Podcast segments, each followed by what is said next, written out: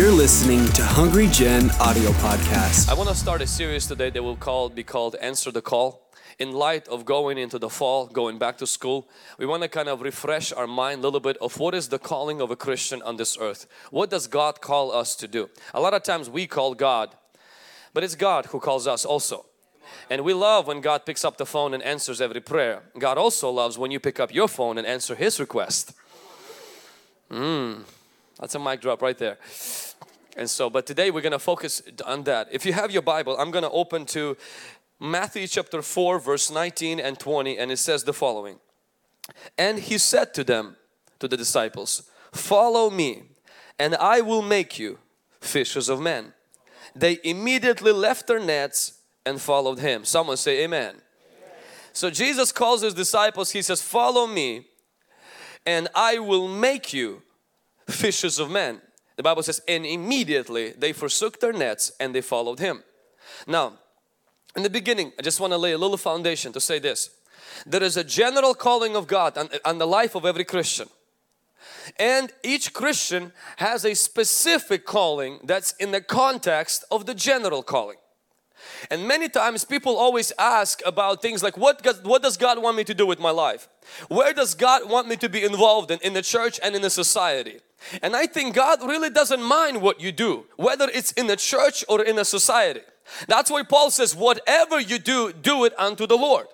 That's why Jesus says a wise man built his house on the rock. Jesus did not say what kind of a house a wise man should build. He was saying make sure whatever he builds, whether a skyscraper, a duplex or a fourplex or a condo or a trailer, make sure it's on the right foundation.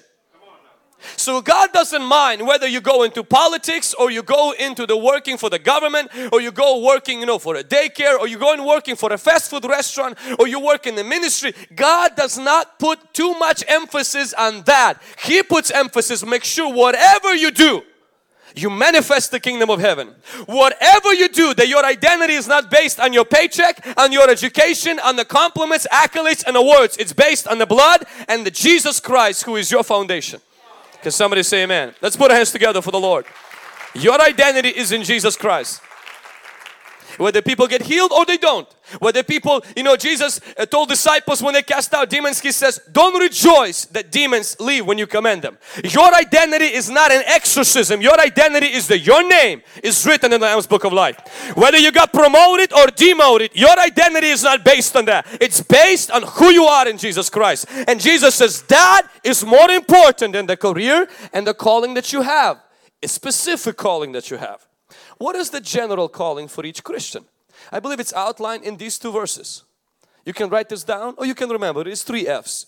It's to follow, it's to forsake, and it's to fish. Everybody say this with me. Say follow, follow. Forsake, forsake, and fish. Follow means Jesus, your number one calling as a Christian is not to save the world, is to follow God. Can somebody say amen? Jesus did not call disciples to preach. He called them to follow. He didn't call them to lead. He called them to follow. Jesus calls you, your number one calling. If you want to hear what God is calling you to do, and this is what He's calling you to do, follow me. Follow me. Not just believe in me. Demons believe and tremble, but this is not helping them.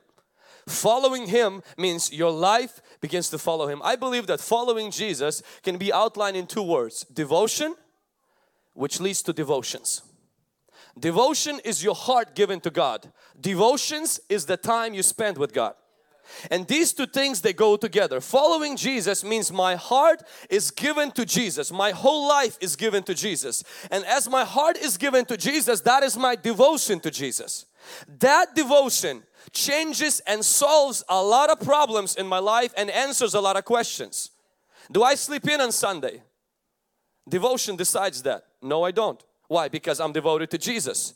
Do I give my tithe or do I just go buy new Jordans? Devotion decides that no, I give that to Jesus. Why? Because Jesus is the one I'm devoted to. If you are devoted to Jesus, many complicated situations get sorted out quickly if your heart is devoted to Jesus. Can somebody say amen?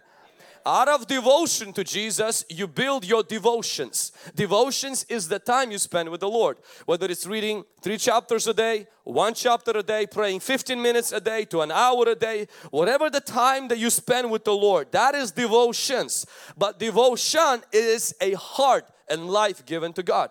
When I was younger, I thought the devotions are very important and I still believe in that.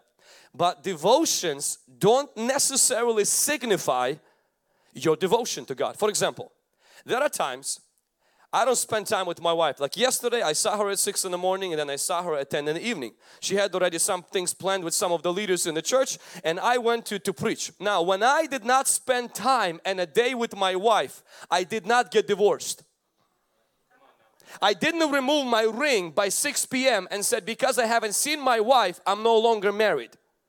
When last weekend we went for three days and I was in Kansas City. See, when I was in Kansas City and I was not there with my wife, I did not lose my marriage because I lost my fellowship.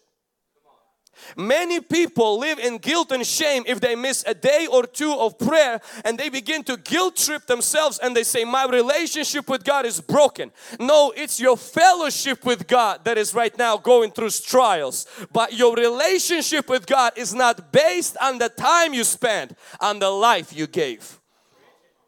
I don't remove my ring if I did not see my wife for a day or for a two. I am still married and I don't feel guilty if I don't spend time with her but I do miss her. And God doesn't want you to feel guilty if your life got busy, you're a mother, you're a businessman, or you're in something in college and you maybe a day went without prayer, you know, maybe a week went without prayer and you, you look at yourself and you say, my relationship with God is no good. No, no, no. Your fellowship with God, you need to miss God. Not feel guilty, but miss God because God wants you to follow Him, which means devotion, a heart given to the Lord and devotions at times spent with the Lord.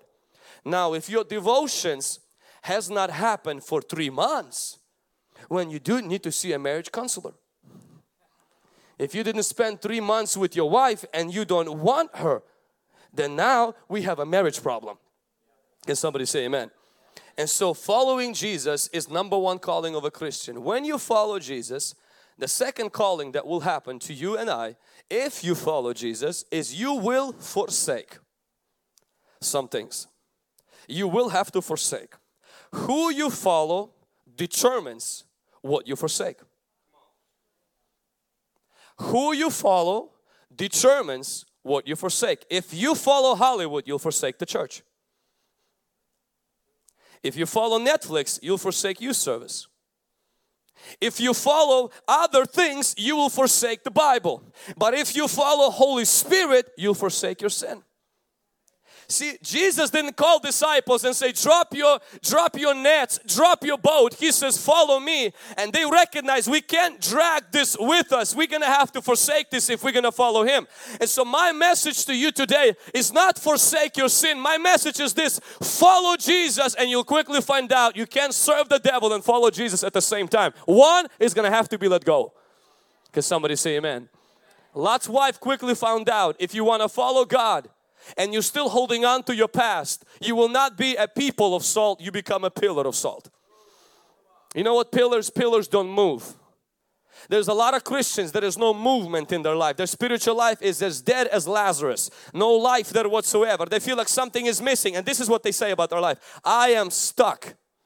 Yeah, Lot's wife can, can relate to you. Because God didn't call you to be a monument. He called you to be a movement. There's one thing people say about our church all the time. Our church is more than just a building, it's a movement. You walk in and there's stuff that is happening. Why is there stuff happening? It's because when we seek Jesus in prayer and fasting, when we follow, and then we continue to forsake our tradition, we forsake the past, we forsake the good old days, and we press into the future, God will grant us to see a movement instead of become satisfied to be a monument. If you found your life is spiritually stuck, are you looking back? Are you looking to your past? Are you dragging some nets and some boats? Why do you need the boat if the one you follow walks on water? Why do you need to drag your past sin? Why do you need to drag your past? You will be you will be pushed, you'll be pulled. If you don't follow Jesus, you don't need to forsake anything. Why forsake your boat if you don't plan to follow the Messiah? Sometimes people come up to me and they say, you know, how do I tell, tell my homosexual friend they need to be straight? And I said, why? They said, what do you mean why?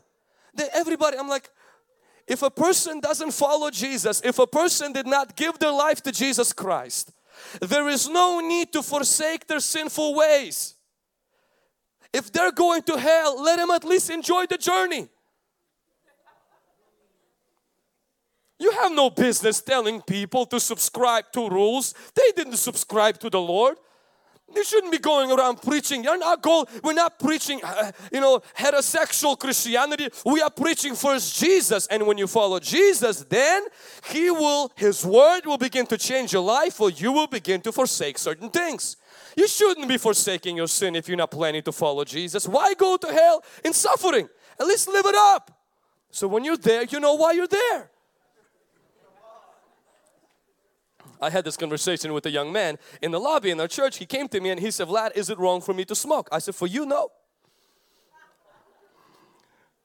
And, and he said, and, and I knew this young man, so I'm, I'm not usually like that harsh with people, okay, but I, I known him. He's, he's just trouble, trouble kid, but he didn't surrender his life to the Lord. He, he comes to me and he says, why is it not wrong? I said, bro, you're on the way to hell. I'm like, come on, you know that, God knows that, you know, we all know that. What difference does it make if you went to hell as a smoker to hell or a non-smoker. If you want it, go do it. I was like, at least if I would be you going to hell, I would live it up. I wouldn't be like you trying to cut different habits. Why? I'm like, see, you're not following Jesus. You don't have to do what we're doing. I'm like, because I follow Jesus, I can't drag my stuff. But you don't follow Him. I'm like, bro, live it up. He looked at me with these big eyes. He said, OMG, you threw a few little colorful words. I can't believe you're saying this. And I was like, listen, you don't go to heaven because you don't smoke. I'm like, there are a lot of people in hell who are non-smokers. Oh, I'm like, that's not what saves you. It's not being straight that gets you to heaven. It's not being clean that gets you to heaven. It's Jesus. And when you follow Jesus, you will then forsake.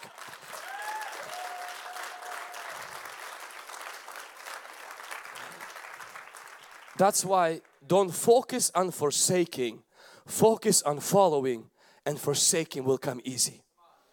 I didn't focus on forsaking my single life or my parents. I fell in love with my wife and leaving my parents was a joy. Until I learned that you have to pay bills, then I started to miss them.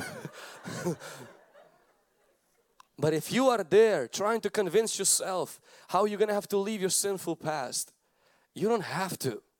If you don't have no one to follow, who you follow determines what you forsake. If you follow Jesus, you will forsake, maybe not right away, but you will forsake your old life.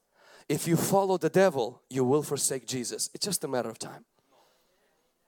And I want you to see the third, the third general calling is not only we follow, not only we forsake, but I want you to see this. Jesus says, I will make you fishers of men. What touches me is Jesus didn't promise to make us into good people. The world is expecting Christians to be perfect and Jesus didn't say, I will make you perfect. He said, I'll make you fishers of men. That tells me that Jesus looks in the scope of eternity and he sees the importance of seeing people come to know him and miss eternity in hell is more important than make Christians into perfect people. We are perfected as Christians. But only Jesus is perfect. And He promises if you follow Him and you forsake sin, that something will be about you. And guys, and this is the challenge that we see in our generation. Jesus didn't say if you follow me and forsake sin, you'll become righteous. You will become holier than thou. He says you will be concerned with other people who don't know me. That tells me if when my heart, my heart does not beat for souls, if my life is not intentional about seeing people come to know Jesus, I have the audacity based on the Word of God to question the genuineness of my following Jesus.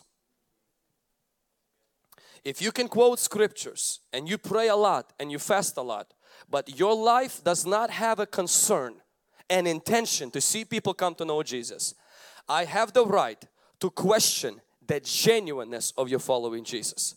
Jesus doesn't want you make you into a religious nut. He's looking for spiritual fruit. And the spiritual fruit is intentionality about people who don't know Jesus. That's why I'm asking if you're believing in Jesus, if you're following Jesus, if you've been forsaking your old ways and we have a fall season coming up that you take the step because Jesus wants to make you into a fisher of men. You might not be able to, you know, go fish the whole ocean, but Jesus wants to be a person that goes into the world and pulls the hurting people out of the world and brings them to Jesus Christ. And how many of us know you don't sit in your house and pray for the fish to come in your house. You go where the fish are at. And that's exactly why these host groups are so important because you go to where people are at, not hoping for them to come where you are at. Amen. The verse that I want to read to you in continuation of this is Joshua 4 8. It says the following But my fellow Israelites who went up with me made the hearts of people melt in fear. I, however, follow the Lord. Somebody say followed. I follow the Lord my God wholeheartedly. So on that day Moses swore to me, the land on which your feet have walked will be your inheritance and your children forever because you have followed the Lord my God wholeheartedly. I want you to see something in the scripture. Joshua and Caleb, they followed God. And because Caleb followed God in general, he followed God. God did not lead him into a graveyard. He led him to the promised land. And after he followed God generally, God specifically showed him his piece of pie in the promised land, the mountain. Many people are asking God to reveal to them specific calling when they haven't fulfilled their general calling from God.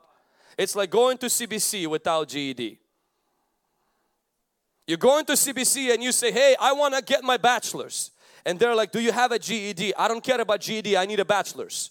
Did you finish your high school? I don't care about high school is for losers, I need a bachelor's. And what will they tell you? They say, no, no, you can't do it like that. You can't just go into CBC. You need to have that foundation. And when you follow Jesus, forsake your sin and you focus on getting people saved, God will begin to reveal to you your mountain in the promised land. Your specific calling will become clear when your general calling becomes your goal. Your specific calling will become clear when your general calling, you become busy about it. I love the fact that following Jesus didn't bring Joshua, following God didn't bring Joshua into nowhere. It brought him to the promised land. It gave him a mountain and it gave him a blessing for the rest of the generation. It means talking about generational blessing. When you follow Jesus, it's not going to make you more religious. It will bring a blessing on your life. I'm not saying stuff because you can get stuff without blessing. But if you get blessing and stuff comes in, the stuff doesn't become the main idol. The stuff becomes something you enjoy because God is someone you worship. Can somebody say amen? Now, the part of this message that I want to focus on toward the end right now is this, is Caleb Caleb. The word Caleb in the Bible, original word, actually means dog. So if you ever call your child Caleb, you just call him a dog. Caleb actually means a dog. His parents called him a dog. I think they got too many dogs in the house. They called him a dog. Now, I want you to see something in Caleb's life that is very similar to the dog. Now America is the country that has the most dogs per capita. We are a dog loving country. I want to share with you five lessons you will learn from the dog concerning following Jesus. The first lesson I want you to write down is this is the dog is always near his master. There's something that I've seen about a dog and something you see about Caleb is God says he fully followed me. A dog, dog's number one joy is to be near his master. He can play with the toy. This morning as the dog was eating, started to eat. The moment Lana passes by, drops the food and literally the whole idea is to follow the master. The, the dog's number one quality is this, is that he always follows and is near his master.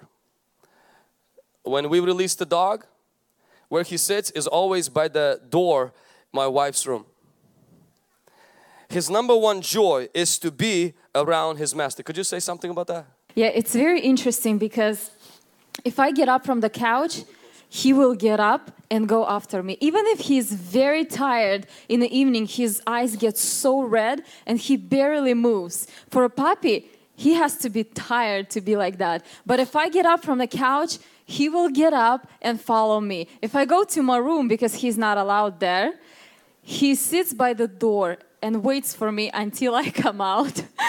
He knows this the, the garage opener now. And so when the garage opener begins to open, that's it. Stands by the garage door and I scream uh, a little. I bring I bribe him with with sweets and with other things which we cannot do. He won't move his head just a second because the owner is coming. His obsession is not toys. His obsession is not the tricks. His obsession is not even playing. His obsession is always one. It's his owner. And that's why God said to Joshua, He says, You wholly followed me. You were like a dog. You were interested in me. I want to tell you something, guys, is this is before this little creature came into our house, this little creature, the first question I asked my wife is this number one, can you afford him? Number two, can you afford to maintain him? And number three, do you have the time? Because I'm like, from what I hear, these guys need time. And she says yes. And there was a decision that was made. See, I want to tell you something about God. Is that God is the one who is fascinated about you. You existed in God's mind before you existed in your mother's womb. God decided to create you. He looked at his heaven schedule and he says, will I have the time? Will I have the resources to be with these humans? And God is fascinated by you. But see, because God created you, God wants you to have a desire and have Him as your obsession.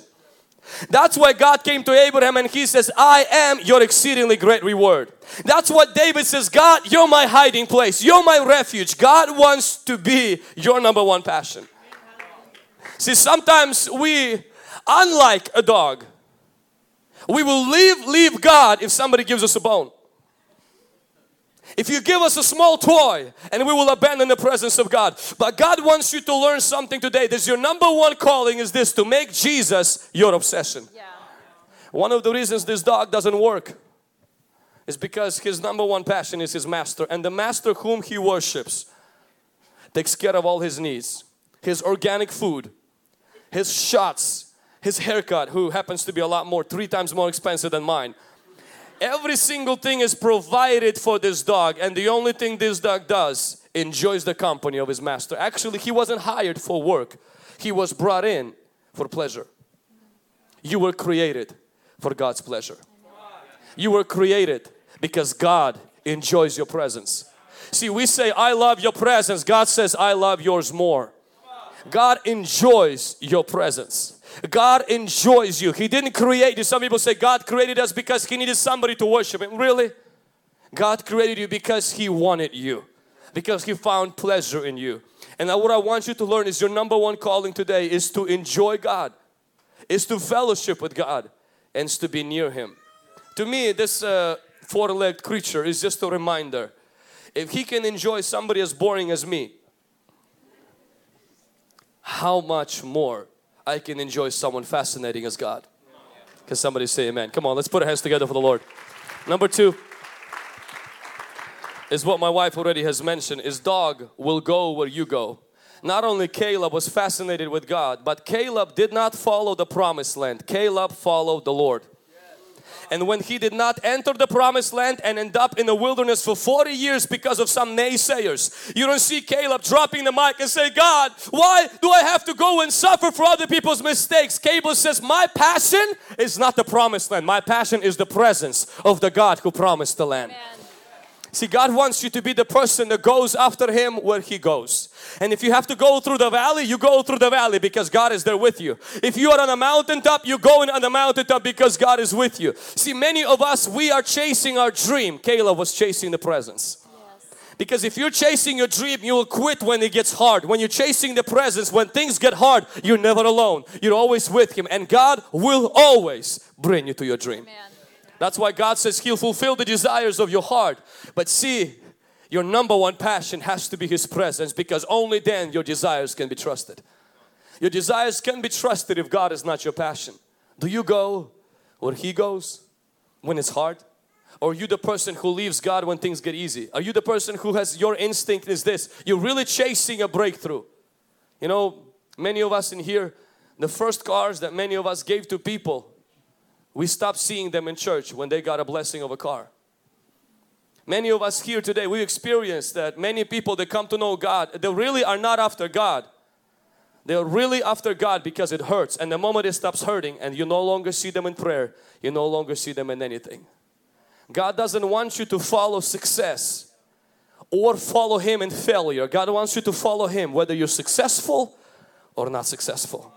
Jesus didn't say follow me until I make you popular. He said follow me through the valley, follow me through the cross, follow me through the resurrection, follow me when you're famous, follow me when you're not. Follow me, not your dream but me. I will get you to your dream and I will keep you in your dream but I am the one you follow not your dream. I know the popular teaching by Oprah Winfrey follow your heart. The Bible says don't trust your heart because your heart is wicked above all things. You follow God with your heart. Don't ever follow your heart. It's like following a wheelbarrow. You're the one leading it. Follow the Lord with your heart. Can somebody say amen? amen? The third lesson we learned from the dog that applies to following God is dogs walk by a scent, not his sight. If You can say something about yeah, that. Um, there's very interesting statistics that we found that dogs' sense of smell is from 1,000 to 10 million times stronger than humans. So Now- from 1000 to 10 million times his nose can detect from 1000 times to 10 million times better than your nose. Trust his nose. Yep. He has uh, from 125 million to 300 million scent glands compared to 5 million for humans only. So we have 5, he has 120 300 uh, 300 million Up to 300 million. glands in his nose. Yep. And the last one is uh, the part of the brain that controls dog's smell is 40 times larger the hu- than human one. So one thing we probably have seen this dogs sniff. That's why they're in the airports. That's why they take heroin. That's why you can look at the bag and you will never see drugs. A dog doesn't have to see it. He sniffs it. It's interesting because they went into the promised land and the 10 spies saw giants. Joshua sniffed victory.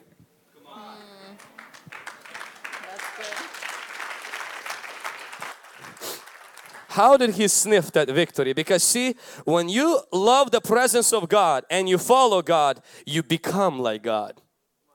And God doesn't move, is not moved by what He sees. God has a spirit and through His spirit what happens is that God looks at things through His spirit. And so you begin to look like Moses. He looks at Egypt and he sees Egypt is popular but see Moses is not moved by his sight. Moses has a scent. The Bible says he saw something in his spirit that Egypt is going to collapse and he says I'm walking away from this. This is going to go down. Where did he see that? He sniffed it when you walk closer to God, one thing that's going to happen about you is that your spiritual senses are going to be so much stronger than your physical side.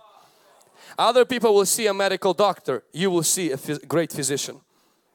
Other people will see a calamity. What you're gonna see, you're gonna see a victory in that thing, and you will say, You're crazy. You said, The problem is, I've been hanging out with my alpha and it rubbed off on me, and he has sharpened my spiritual senses.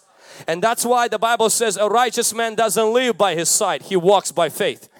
Like the joke says, poke your neighbor in your eye, in his eye, and tell him that we don't live by sight, by faith. But don't do that. You as a Christian, you live by your senses, by your spirit man, instead of by your sight. Can somebody say amen?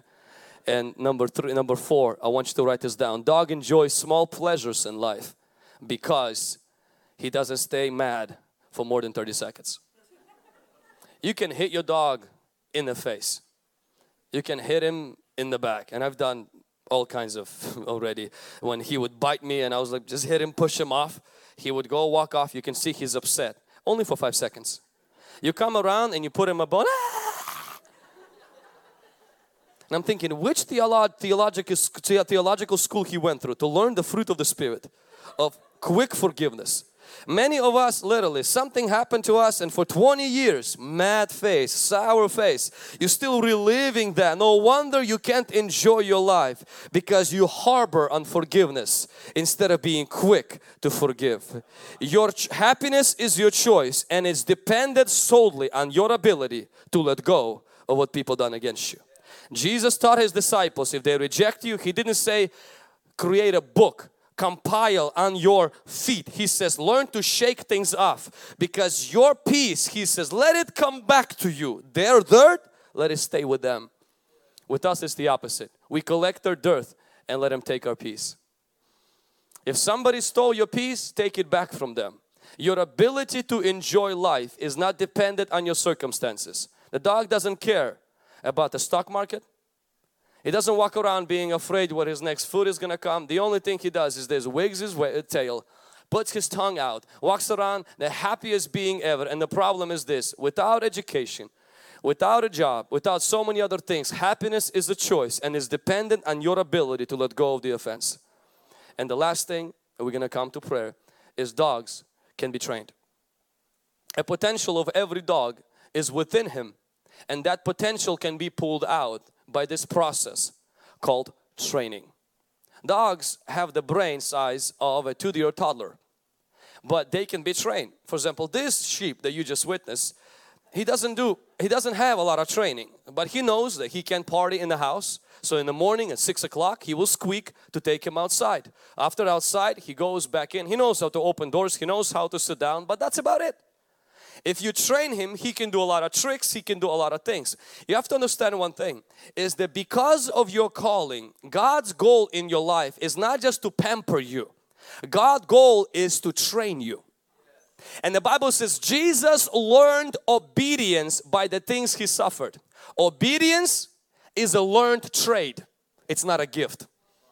You don't get obedience, you learn obedience. You don't get disobedience, you learn disobedience. Love is a skill you develop, it's not a gift you receive. Hate is a skill you develop, it's not a gift you receive. You don't become hateful, you choose to become hateful by participating in the life of hate by being trained in that. In Romans, it says this it says that, and we know that all things work together for those who love God. See, everything in your life is not going to be good. But if you love God, there's two requirements. We follow God. And number two, if you're called by His purpose, God says this, everything in your life will be used for your training. If you don't love God and you're not called by God's purpose, then everything in your life will always need an explanation. You will be mad if something's happened that you prayed for that didn't happen. But the beautiful part about being called is that even the bad things, the things you don't have explanation for, even the setbacks and limitation, none of it ever goes in waste. It is used for your training the years we went through as a church, you know, where we didn't see breakthrough. Yeah, it seemed like it was a waste, but it's not a waste if we have a vision because every single thing we do, God uses it to train us. And nothing is worse than receiving your inheritance when you're not prepared for it. Prodigal son can give us a testimony. When you get something you were not prepared for, it doesn't last in your life. King Saul couldn't endure the kingdom because he got pushed into it. David got prepared into it. Why did Esther not lose her crown like Vashti? Because Esther worked for it for years before she became a queen. Why did Moses endure till the end of his life serving God? It's because for 40 years he was prepared in the wilderness. Why did Abraham is the father of many nations because for 25 years he was prepared for that. God is not just interested to bless you, He wants to prepare you to live in that blessing. Can somebody say amen? Everything that happens in our life does not happen for a reason, but it can be used for a purpose. People who's come to you, if your loved one died and says it's for a reason, that's not true. God did never intended death. There is no reason. But if you're loved God and called by His purpose, He will not even waste those disappointing moments. He will use them, recycle them for your good. They don't have to be good, but He can use them for His purpose. Can somebody say amen? Thanks for listening to this week's message from Hungry Generation. Stay connected with us on Facebook, Instagram, Twitter, and Snapchat by using at Hungry. Stay blessed, and we'll see you next week.